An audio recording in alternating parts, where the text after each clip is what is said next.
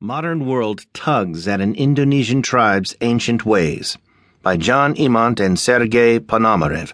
In the New York Times World section, I'm Fleet Cooper.